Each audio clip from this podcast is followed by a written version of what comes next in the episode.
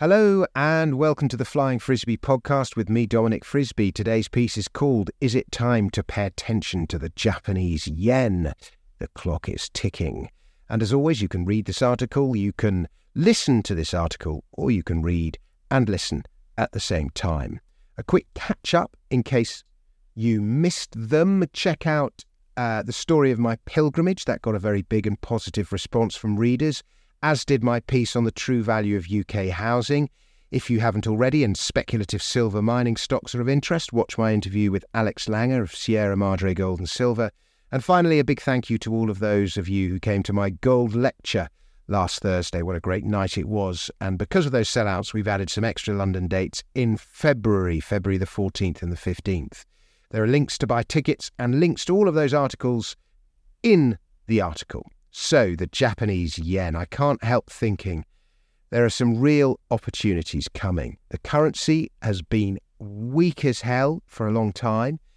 Against the US dollar, it's at lows not seen this century. We all know what a rotten currency the pound has been. It's lost a third of its purchasing power just since 2020. A third. And against the constant that is gold, it's lost 90% of its purchasing power since 1999. And yet against the yen, the pound is at seven-year highs, not far off the pre-2008 financial crisis levels. And in those days, a pound got you $2 instead of the $1.21 it gets you today. In terms of trading volume, the yen is the third most important currency in the world after the dollar and the euro, accounting for some 17% of global daily forex turnover. Given that is thought to be $7.5 trillion. We're talking about $1.3 trillion of daily trading volume. No small beer. So why has the yen been so weak? The main reason is that while other central banks, especially the Federal Reserve, have raised rates, the Bank of Japan, the BOJ, has not. It has ignored rising inflation, probably because Japan has had issues with deflation for so long. And indeed, the BOJ has been creating digital money and buying extraordinary amounts of government bonds with it in order to cap rates. The BOJ now owns half the Japanese national debt. My mind boggles when I read stuff like that. How can it be possible to print so much money and buy so much debt without apparent consequence? This is the BOJ's so-called yield curve control. I wish they'd print money and buy me a mansion, or even just a nice car. Suppressed rates lead to the yen carry trade, borrowing yen at a cheap rate and holding other currencies that pay a better yield. But when the yen carry trade reverses, as it did in 2007-2008, it tends to reverse very quickly. The yen, as a result, also tends to act as a safe haven currency during times of panic. Such as we saw in 2008, there is a rapid flight to the yen in a rush to unwind the carry trade. So in the article, you can see a very long-term chart of the dollar, of dollar-yen, going all the way back to 1987. And when that chart is rising, so is the US dollar. The dollar made its low, or the yen its high, depending on how you view things, in late 2011, 2012. And since then, the yen has halved. 50% declines for a major currency is kind of a big deal. I'm not going to pretend to be any kind of expert on Japanese policy, plans or goals, but I ask, at a certain point, will the BOJ step in to shore up the currency? Surely they must. Everything I read tells me they will. If so, at what point?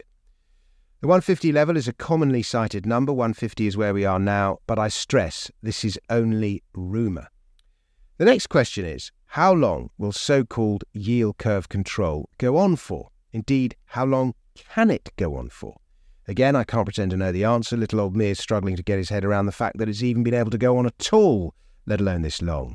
But look at the speed at which that thing came down between 1990 and 1995, between 98 and 99, from 2007 to 2011, and in 2015-16. When that thing moves, it moves. But if you want a currency pair that really moves, take a look at this one. This is where I think the big opportunity is going to be. The British pound and the Japanese yen. We'll start with the long-term chart, and when the red line is rising, the pound is rising and the yen is falling, and vice versa. Again, during those periods of yen strength, this thing came down like a stone. Between 1990 and 1992, especially between 1990 and 1995, but especially in 1992, that was Black Wednesday in the UK, from Feb 98 to 2000, 2007, 2008, gosh, it really came down then. And then in 2015, 2016.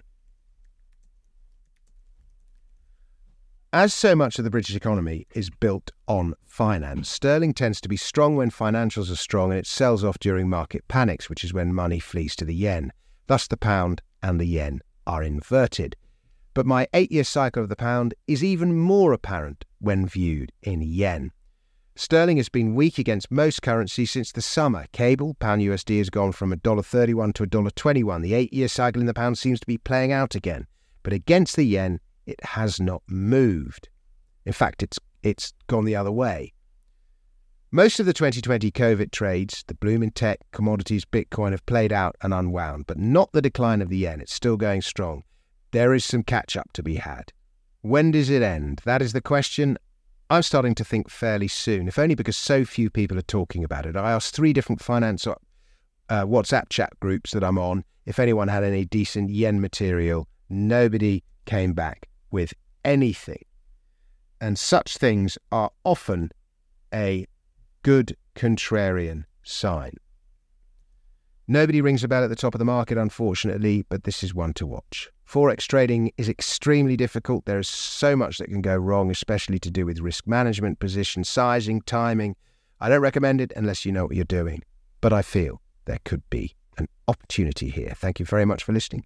I'll be back with another podcast, with another piece for you very soon. Until then, goodbye.